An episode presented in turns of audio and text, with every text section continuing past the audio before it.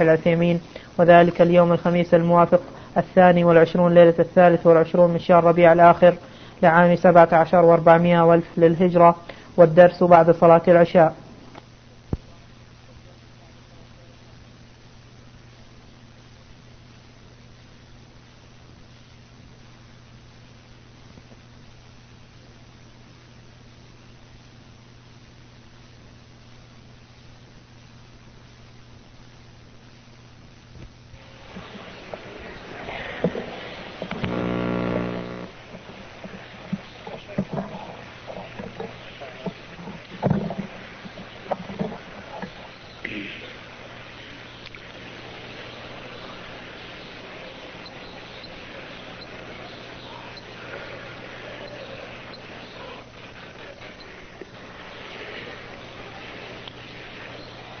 إلى كم؟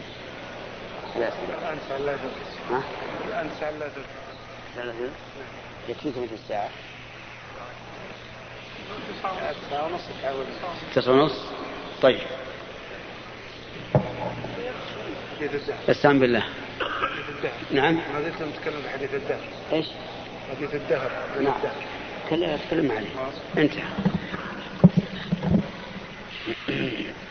بسم الله والحمد لله. سائل يقول فضيلة الشيخ أثابكم الله. ما نصيحتكم لامرأة ترفض أن يتزوج عليها زوجها أخرى وتطلب منه الطلاق قبل أن يفعل ذلك؟ مع العلم أن هناك نساء يستمعن يا شيخ للدرس. نعم.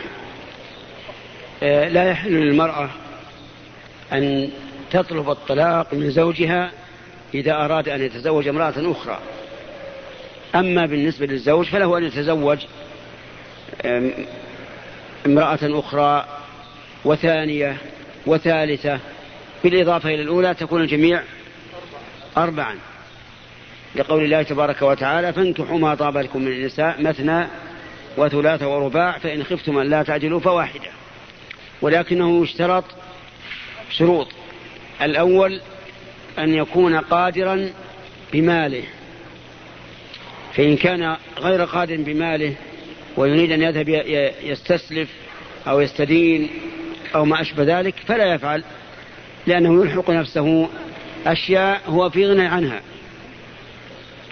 الشرط الثاني أن يكون قادرا ببدنه بأن يستطيع العدل بين الزوجات ويكون عنده قدرة على أن تتمتع كل امرأة منه بما تريد. الثالث أن يعدل بينهن بالفعل فإن لم يعدل فقد قال النبي صلى الله عليه وسلم من كانت له امرأتان فمال إلى إحداهما جاء يوم القيامة وشقه مائل. نسأل الله العافية. فإذا تمت الشروط فليس للزوجة أن تطلب الطلاق من زوجها إذا تزوج بل عليها أن تصبر وتحتسب وتمرن نفسها على الصبر وعدم الجزاء. وها هو النبي عليه الصلاة والسلام تزوج أكثر من امرأة. وغير النبي عليه الصلاة والسلام من أئمة المسلمين وعلمائهم وعامتهم. نعم. جزاكم الله خيرا. وهذه امرأة تسأل الشيخ وتقول هل يجوز صبغ الشعر بالأصباغ المختلفة الألوان والموجودة في الأسواق حاليا غير الأسود طبعا؟ شوف بارك الله فيك. أن تعرف أن إن الله فضل الرجال على النساء. سؤال للنساء وسؤالين للرجال. للذكر مثل حظ الأنثيين. هذا يأتي قبله يأتي سؤال رجلين. طيب. سائل يقول هل لنا يا شيخ أن نشترط في الدعاء على الأموات؟ للأموات. يعني؟ يعني في صلاة الجنازة يشترط. طيب. أولا يجب أن نعلم أن الأصل في المسلم أنه مسلم. فإذا قدم لنا آه، رجل أو امرأة نصلي عليه عليه فإننا ندعو له بدون شرط. يقول اللهم اغفر له وارحمه إلى آخر الدعاء المعروف. لكن إذا كنت تعلم شخصا بعينه أنه متهاون في الصلاة وتشك هل هو يصلي أو لا يصلي فحينئذ لك أن تشترط. فتقول اللهم إن كان مسلما فاغفر له. إن كان مسلما. فإذا علم الله أنه مسلم فهذا دعاء في محله. وإذا لم يعلم وإذا علم عز وجل أنه ليس بمسلم فهو أيضا دعاء ليس مجزوما به. فلا يضر فلا يضرك. الخلاصة إذا قدم أحد لنصلي عليه من رجل أو امرأة فإننا إيش؟ لا نشترط. هذا هو الأصل. لكن إذا علمنا شخصا بعينه أنه يحتمل أنه كافر لكونه متاون في الصلاة ولا ندري هل يصلي أو لا فحينئذ نشترط. نقول اللهم إن كان مؤمنا أو إن كان مسلما فاغفر له. والاستثناء في في الدعاء جائز. في القرآن الكريم قال الله تعالى والذين يرمون أزواجهم ولم يكن لهم شهداء إلا أنفسهم إلا أنفسهم فشهادة أحدهم أربع شهادات بالله إنه لمن الصادقين. والخامسة أن لعنة الله عليه إيش؟ إن كان من الكاذبين. وهي تقول والخامسة أن غضب الله عليها إن كان من الصادقين. نعم. جزاكم الله خيرا. سائل يقول و... وأنا ذكرت آه، صاحب الصلاة لأن ترك الصلاة الترك المحض كفر. مخرج عن الملة. ولو كان تكاسلا. فمن ترك الصلاة فهو كافر. لا يزوج. ويجب أن يفسخ نكاحه. وإذا مات فإنه لا يغسل. ولا يكفن عليه. ولا يكفن. ولا يصلى عليه. ولا يدفن مع المسلمين. ولا يدعى له بالمغفرة. وحرام على أهله الذين يعرفون أنه لا يصلي أن يقدموه إلى المسلمين ليصلوا عليه. لكن من كان يصلي ويخلي فهذا محل نظر. وظاهر الأدلة أنه لا يكفر لكنه فاسق بلا شك. نعم. جزاكم الله خيرا. هذا سائل يقول يا شيخ الورود إلى النار هل هو الدخول فيها أم ماذا؟ يريد السائل قول الله تعالى وإن منكم إلا واردها كان على ربك حتما مقضيا وقد اختلف العلماء في ذلك هل المراد بالورود الصعود على الصراط؟ لأن الصراط منصوب على جهنم. أعاذنا الله وإياكم منها. أو المراد بالورود أنهم يردونها أي يتساقطون فيها. والصواب أن المراد بالورود المرور على جهنم. ومن مر بالشيء ملاصقا له فإنه يصدق عليه أنه قد ورده. هذا هو الراجح. نعم. جزاكم الله خيرا. نعود يا شيخ إلى سؤال الامرأة. لا بأس. طيب. يقول هل يجوز صبغ الشعر بالأصباغ المختلفة الألوان والموجودة في الأسواق حاليا غير الأسود؟ نعم. الصبغ بهذا الأسود الأصل أنه جائز وأن للمرأة أن تصبغ رأسها بما شاءت. بشرط أن لا تصبغه صبغة تختص بنساء الكافرات. بالنساء الكافرات بحيث يظن من رآها أنها امرأة كافرة.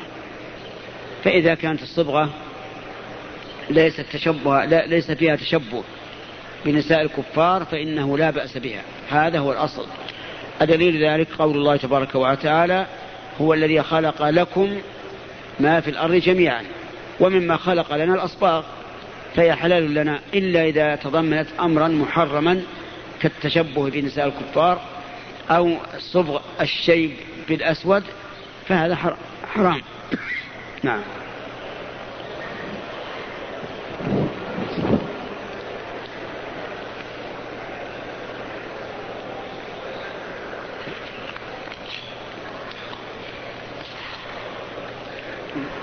جزاكم الله خيرا.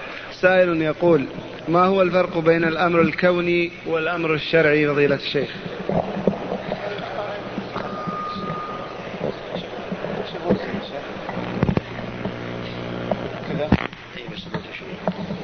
اي نعم طيب نعم الفرق بين الأمر الفرق بين الأمر الشرعي والأمر الكوني. أولا الأمر الشرعي هو ما طلب من الإنسان فعله. كالأمر بالصلاة الأمر بالزكاة الأمر بالصوم الأمر بالحج. وهذا الأمر الشرعي قد ينفذه الإنسان وقد لا ينفذه. من الناس من ينفذه ومنهم من لا ينفذه. الأمر الكوني المتعلق بالخلق والتكوين وهذا لا يطلب من الإنسان لأن الله هو المنفرد به. ولا بد أن يقع الأمر الكوني لا بد أن يقع. ف فقول الله تبارك وتعالى إنما أمره إذا أراد شيئا أن يقول له كن فيكون. هذا أمر كوني ولا ولا شرعي؟ كوني. لأنه يعني أن يقول له كن فيكون. لكن قول النبي صلى الله عليه وسلم ما أمرتكم به فأتوا منه ما استطعتم. هذا أمر شرعي. وقوله تعالى وإذا أردنا أن نهلك قرية أمرنا متر فيها ففسقوا فيها فحق عليه القول فدمرناها تدميرا. أمرنا متر فيها أمرا كونيا أو شرعيا.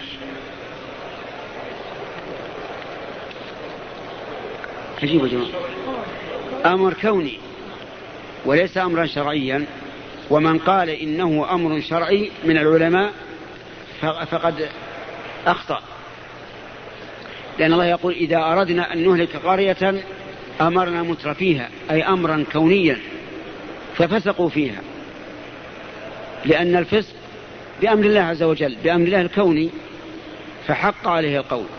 وليس المعنى أن الله إذا أراد إهلاك قوم إهلاك قرية أرسل إليها الرسل وأمرها ونهاها حتى تفسق لأن هذا خلاف الحكمة. بل المعنى أمرنا مترفيها أمرا كونيا ففسقوا فيها فحق عليه القول فدمرناها تدميرا. نعم. جزاكم الله خيرا. إذا الأمر الفرق الآن. الأمر الكوني يتعلق فيما يحبه الله وما لا يحبه. ثانيا الأمر الكوني لا بد من إيش؟ لا بد من وقوعه. الأمر الشرعي لا يكون إلا فيما يحبه الله وقد يقع من المأمور وقد لا يقع. نعم. جزاكم الله خيرا. سائل يقول البعض يقول توكلت على الله ثم على فلان أو اعتمدت على الله ثم على فلان. ما الحكم في ذلك؟ حيث سمعت بعض طلبة العلم المحققين يقولون أن ذلك لا يجوز فالتوكل عبادة. لا تصرف إلا لله وحده. وقاس ذلك على القول صليت لله ثم لفلان فما رأي نعم. فضيلتكم آه، بينهما فرق كبير. التوكل هو الاعتماد. التوكل هو الاعتماد. ولا أحد يشك في أن الوكالة جائزة في الشرع. والنبي صلى الله عليه وسلم وكل كان يوكل في قبض الزكاة وفي صرف الزكاة وفي البيع والشراء. وكل مرة عروة بن الجاعد رضي الله عنه أعطاه دينارا. قال خذ اشتري اشتري لنا أضحية. اشتري لنا أضحية. فاشترى بالدينار أضحيتين. وباع واحدة بدينار. فجاء إلى النبي صلى الله عليه وسلم بإيش؟ بشاة ودينار. فقال النبي صلى الله عليه وسلم اللهم بارك له في بيعه. فكان لا يبيع شيئا إلا ربح فيه ولو, ولو كان ترابا. ببركة دعاء النبي صلى الله عليه وسلم له. المهم أن الوكالة جائزة بإجماع المسلمين. النصوص دلت عليها فإذا قلت وكلت فلانا واعتمدت عليه في هذا الشيء فهذا لا بأس به. وليس به ولا, ولا تحريم. وأما, التو وأما التفويض المطلق فهذا لا يكون إلا لله. التفويض المطلق لا يكون إلا لله عز وجل. لا يمكن للإنسان أن يعتمد على غير اعتمادا تاما أبدا. ثم القسم الأول الذي هو الوكالة المعروفة لا يمكن أيضا أن تكون إلا في من يقدر على ذلك. وكل فلان يشتري لي سيارة ما في مانع. اعتمدت عليه أن يشتري. ما في مانع. لكن توكلت على ميت أو اعتمدت على ميت هذا لا يجوز هذا شرك. أما توكلت على الله ثم عليك فلا شك أن هذا لا ينبغي لا ينبغي لأنه خلط التوكل التعبدي بالتوكل الاعتمادي. والتوكل التعبدي لا يكون إلا لمن؟ إلا الله عز وجل.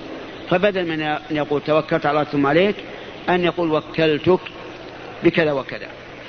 نعم. جزاكم الله خيرا. سائل يقول فضيلة الشيخ حديث غيروا هذا الشيب وجنبوه السواد هل يدل دلالة قطعية على عدم الصبغ بالسواد أم أن هناك استثناء؟ طيب. أولا هذه الكلمة قول هل يدل دلالة قطعية كلمة خطيرة جدا. وذلك لأننا لو لو لو, لو تتبعنا النصوص القرآنية والنبوية وقلنا إننا لا نأخذ إلا بما دلالته قطعية لفاتنا كثير من أحكام الشريعة. ولا يشترط في الدليل أن تكون دلالته قطعية ولا أن يكون ثبوته قطعيا. انتبه يا أخ. أولا الأدلة هي القرآن والثاني السنة. القرآن ثبوته قطعي. توافقون على هذا؟ ليش؟ لأنه متواتر القرآن. يأخذه الصغير عن الكبير والذكر عن الأنثى والأنثى عن الذكر أمر معلوم. لكن دلالته على الحكم قد تكون قطعية وقد تكون ظنية. فقوله تعالى والذين يتوفون منكم ويذرون أزواجا يتربصن بأنفسهن أربعة أشهر وعشرا. خذ الآية هذه. تدل على إيش؟ على أن عدة المتوفى عنها كم؟ أربعة أشهر وعشرة أيام. وقوله تعالى وأولاة الأحمال أجلهن أن يضعن حملهن تدل على أن عدة الحامل وضع الحمل, وضع الحمل طال أم قصر طيب إذا وضعت المرأة الحامل بعد وفاة زوجها بشهر ما تقول؟ خلاص. لكن طيب ماذا نفعل بالآية؟ والذين يتوفون منكم ويذرون أزواجا يتربصن بأنفسهن أربعة أشهر وعشرا طيب هذه عامة وهذه عامة. ولهذا ذهب علي بن أبي طالب رضي الله عنه وابن عباس رضي الله عنهما إلى أن الحامل إذا توفي عنها زوجها تعتد بأطول الأجلين. بأطول الأجلين. يعني مثلا إن, إن وضعت قبل أربعة أشهر وعشرا وعشر إيش؟ أتمت أربعة أشهر وعشر وإن تمت أربعة أشهر وعشر قبل أن تضع انتظرت حتى حتى تضع. لكن هذا القول وإن كان له وجها من النظر إلا أنه مخالف للدليل. والدليل ما ثبت في الصحيحين أن سبيعة الأسلمية توفي آآ آآ وضعت بعد وفاة زوجها بليالي. فأذن لها النبي صلى الله عليه وسلم أن تتزوج. فعلم بذلك أن الحامل تعتد من الوفاة والطلاق حتى تضع. قلت المدة أم قصرت؟ والمطلقات يتربصن بأنفسهن ثلاثة قروء ما هو القرء قيل الحيض وقيل الطهر. إذا دلالته على أحدهما ظنية فلهذا يجب أن يعلم ملقي السؤال أنه لا يصح أن يقال هل دلالته قطعية. لأننا لو لم نعتمد إلا ما كانت دلالته قطعية لفاتنا شيء كثير من الأحكام. والدلالة إما قطعية وإما ظنية. والله تعالى لا يكلف نفسا إلا وسعها.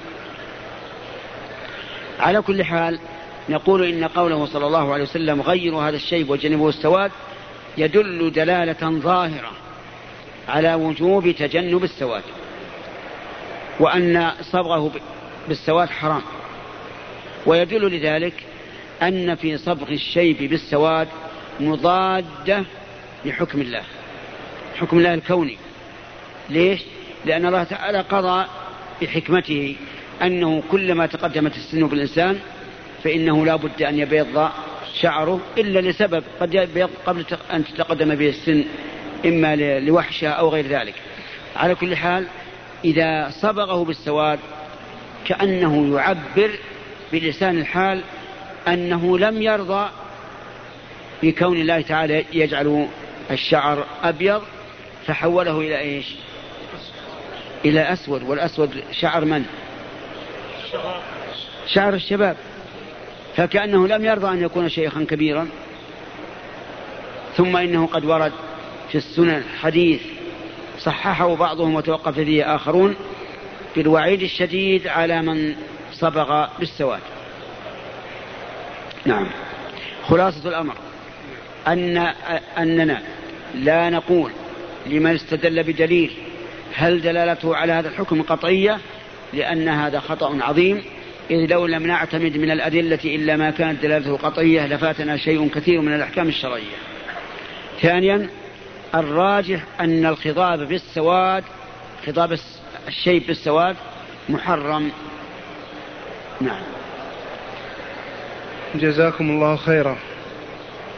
هذه امرأة تقول هل يجوز لها أن تزيل شعر اليدين والرجلين وهل هناك فرق بين المتزوجة والغير متزوجة؟ أما إذا كثر الشعر في اليدين والرجلين فلا بأس أن تزيله المرأة. وأما إذا كان عاديا فالأفضل أن لا تزيله لأنه خلق الله عز وجل ويخشى أن تكون إزالته من باب أوامر الشيطان. لأن الشيطان يقول ولا آمرنهم فلا يغيرن خلق الله. ومثل ذلك لو نبت في وجه المرأة آه، شعر في الشارب أو في اللحية فلها أن تزيله. لأن هذا آه، من خصائص الرجال. نعم. جزاكم الله خيرا. سائل يقول هل الذي يقول أنا لا آخذ ديني إلا من مذهب أو شخص معين أو جماعة معينة آه، ويكون عنده الأمر من الحديث الثابت فيتركه هل نقول أنه كافر مشرك؟ لا والله لا نقول كافر مشرك أبدا. لماذا؟ لأن كثيرا من العامة يتأسى بعالم يحسن به الظن ويتابعه. فإذا أورد عليه حديث هو يقول أنا لا أتبع هذا الحديث بمعنى أنني لا أثق بمن استدل به وأما لو ثبت عندي أنه قول الرسول لأخذت به. لكن هذا الرجل الذي أنا تأسيت به آه، عنده علم واسع وأمانة في العلم. فربما يكون هذا الحديث الذي استدل به الثاني ربما يكون ضعيفا وربما يكون عاما مخصوصا وربما يكون مطلقا مقيدا في موضع آخر. أما لو قال أنا أعلم أن الرسول قال هذا ولكن لا أقبل هذا شيء, شيء آخر. لكن كثيرا من الناس لا يثق بمن أورد الحديث ويقول أنا أنا اقتديت بعالم أثق به في علم ودينه ولكن لو ثبت عنده أن هذا قول الرسول لم يجد عن لم يبغي دونه حولا. نعم. جزاكم الله خيرا. سائل يستفسر عن معنى الأترجة في حديث المؤمن الذي يقرأ القرآن. أحسن شيء أن يأتي هو بأترجة عشان نشوفه هنا. لأني مهما وصفتها ما ما تستطيعون الأترجة نبات ريحه طيب وطعمه طيب ولونه أصفر وهو أكبر من البرتقال. نعم. ما عندي أكثر من هذا. أليس معروفا عندكم هذا؟ نعم. ما تعرفونه؟ الأترج وش تقول أبو عبد العزيز. ها. ما تعرف الأترج ما تعرف الأترج وأنت؟ هو أكبر البرتقال هو الأترج هذا كبره نعم أصفر اللون. آه، طيب الرائحة. آه، جوفه. آه، طيب بعضه حامض جدا الجوف القلب حامض جدا والثاني الدائر عليه الذي قبل القشرة. حلو حلو. انت أنت يسر لنا إن شاء الله تعالى. غدا أحد منكم يجيب لنا ترجا نوريكم إياه. طيب. طيب. جزاكم الله خيرا. يقول السائل بعد دفن الميت آه، أردت الدعاء له.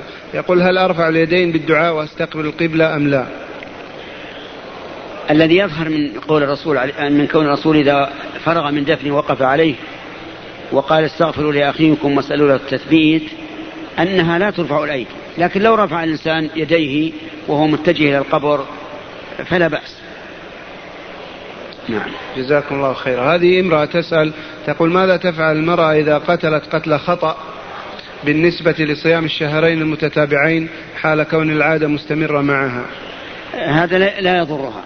يعني مثلا امرأة وجب عليها صيام شهرين متتابعين سواء بقتل أو بجماع في نهار رمضان وهي صائمة في في غير سفر. فلها فتصوم شهرين متتابعين. وإذا أتاها الحيض أفطرت. وإذا طهرت بنت على ما مضى. حتى تكمل ستين يوما.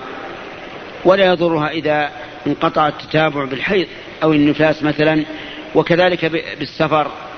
ومثلها الرجل إذا انقطع تتابعه بالسفر أو بمرض.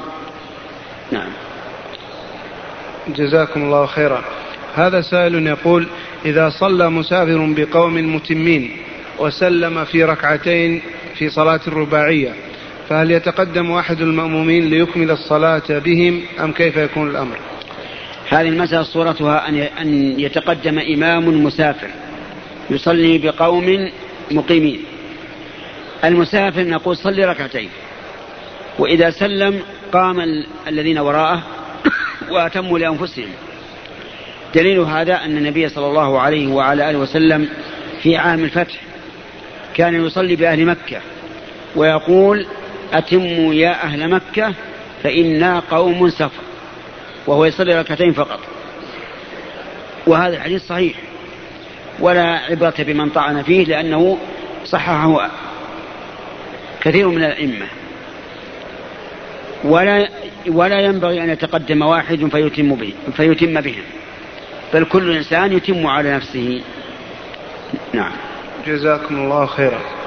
إذا إذا كان الشخص صائما صيام تطوع ودعي إلى وليمة فهل يجيب الدعوة أم يكمل صيامه وما هو الأفضل؟ يمكن أن يجيب الدعوة ولا يأكل. الأمر واسع. يجلس معهم على المائدة ولا يأكل. بل يقدم إلى إخوانه الذين على المائدة يقدم لهم طعام يقطع لهم اللحم وما أشبه ذلك فيكون مساعدا لهم ولا يحسون بأنه صائم. ثم لو أحسوا بأنه صائم فلا بأس لأن هذا ليس من الرياء. الرجل ما جاء ليريد الناس أنه صائم إنما جاء إجابة الدعوة فيجيب ولا يحتاج إلى الأكل. لكن لو فرضنا أنه لا ينجبر قلب الداعي يعني صاحب الوليمة إلا إذا أكل فليأكل وهو خير من إتمام صيامه. لما في ذلك من جبر القلب. نعم. جزاكم الله خيرا. سائل يسأل عن حكم تكرار زيارة قبر النبي صلى الله عليه وسلم وما هو المشروع عند زيارة قبره عليه الصلاة والسلام؟ نعم. تكرار زيارة قبر النبي عليه الصلاة والسلام ليس من السنة. ليس من سنة الخلفاء الراشدين ولا الصحابة. وإنما يزوره الإنسان مثلا في الجمعة مرة أو المسافر إذا قدم من السف... إذا قدم إلى المدينة وصلى في المسجد زارة وإذا أراد أن يسافر أيضا زارة. أما تكرار ذلك كل فرض أو كل صلاة فجر فهذا لا أصل له. وإذا سلم الإنسان من صلاة إذا صلى الإنسان الفجر ورأى هذه الأمة العظيمة التي تفد على القبر كأنما يفدون على الكعبة ليطوفوا بها هو في الحقيقة يتألم. يتألم لأن هذا ليس من هدي الصحابة رضي الله عنهم. وإني والله أشهد أن محبة الصحابة للرسول أعظم من محبتنا إياهم. بلا شك. وأن اتباع الصحابة للسنة أقوم من اتباعنا نحن لها. أما ما يقول عند قبره فأحسن ما يقال ما علم أمته إياه. السلام عليك أيها النبي ورحمة الله وبركاته. اللهم صل على محمد وعلى آل محمد كما صليت على إبراهيم وعلى آل إبراهيم إنك حميد مجيد. اللهم بارك على محمد وعلى آل محمد كما باركت على إبراهيم وعلى آل إبراهيم إنك حميد مجيد. ثم يخطو خطوة عن يمينه ليكون أمام أبي بكر رضي الله عنه ويقول السلام عليك يا خليفة رسول الله. رضي الله عنك وجزاك عن أمة محمد خيرا ثم يخطو خطوة عن يمينه أيضا ليكون أمام أمير المؤمنين عمر بن الخطاب رضي الله عنه. فيقول السلام عليك يا أمير المؤمنين ورحمة الله وبركاته. رضي الله عنك وجزاك عن أمة محمد خيرا. ثم ينصرف. نعم. جزاكم الله خيرا. سائل يقول هل يجوز تعليق آية في حرز مثل آية الكرسي في حلق الطفل الصغير بغية حمايته من الشيطان وإذا كان هذا لا يجوز فما السنة في ذلك؟ السنة في تعويض الصغار أن يقرأ الإنسان عليهم مباشرة. يقرأ عليهم آية الكرسي والمعوذات ويدعو الله سبحانه وتعالى أن يحفظهم من السوء. أما تعليق هذه الآيات فإنها إما حرام على رأي بعض العلماء. وإما مكروه. هذا إذا نزل به الضرر والمرض. أما بدون نزول المرض فلا فلا يجوز. ثم إن تعليق الآيات على الصبي. فيه نوع من الإهانة للآيات. لماذا؟ لأن الصبي يدخل الخلاء والصبي يتنجس. قد يصيبها البول والوسخ. وهذا لا شك أنه امتهان لكلام الله عز وجل. نعم. جزاكم الله خيرا. سائل يقول دخلت إلى المسجد وكان الإمام في التشهد الأخير فأقمت الصلاة لأصلي بجماعة أخرى لأن الصلاة حسب علمي لا تدرك إلا بالركعة. فما حكم ذلك الأمر؟ هذا صحيح. إذا حضرت إلى المسجد والإمام في التشهد الأخير ومعك أناس فلا تدخل, فلا تدخل مع الإمام لأنك لن تدرك الجماعة. وإذا حضرت وليس معك أحد والإمام في التشهد فادخل معه. لأن إدراكك بعض بعض الصلاة خير من عدم الإدراك. وإذا كان معك جماعة ولم تدرك إلا التشهد فإن كان المسجد ضيقا فانتظر حتى يسلم الإمام لئلا تشوش. وإن كان واسعا وذهبتم إلى ربعة منه وصليتم فلا بأس.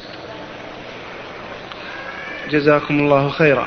سائل يقول فضيلة الشيخ ما هي الوسائل التي تعين العبد على حفظ بصره؟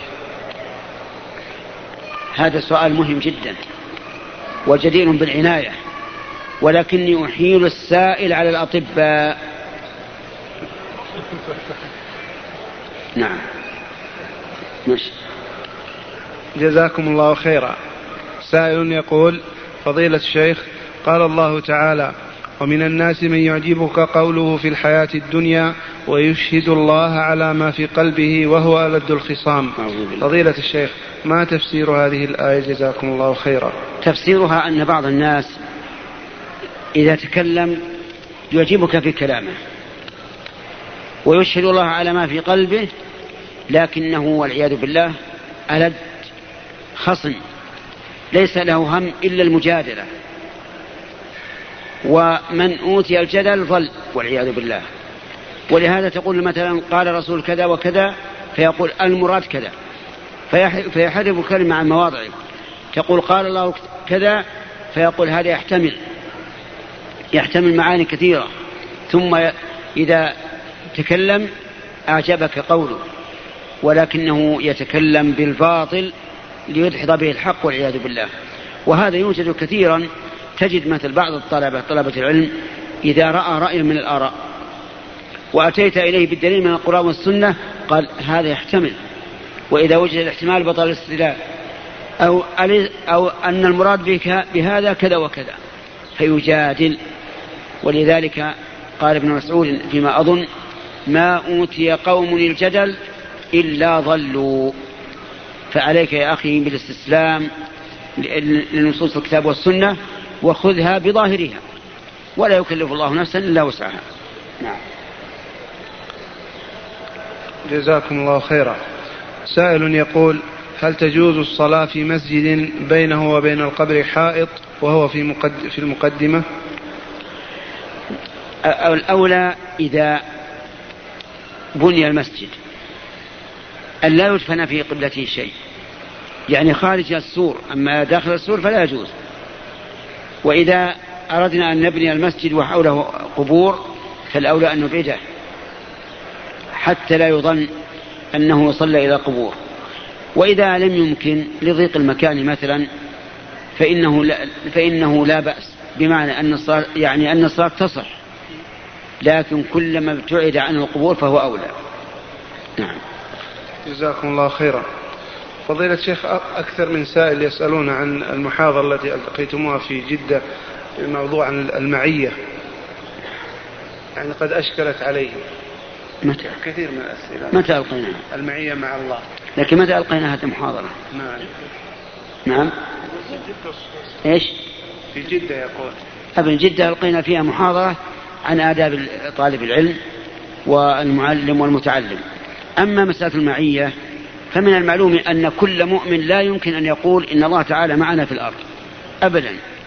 ومن قال إن الله معنا في كل مكان فنرى أنه كافر لأنه مكذب للقرآن والسنة وإجماع المسلمين والعقل والفطرة.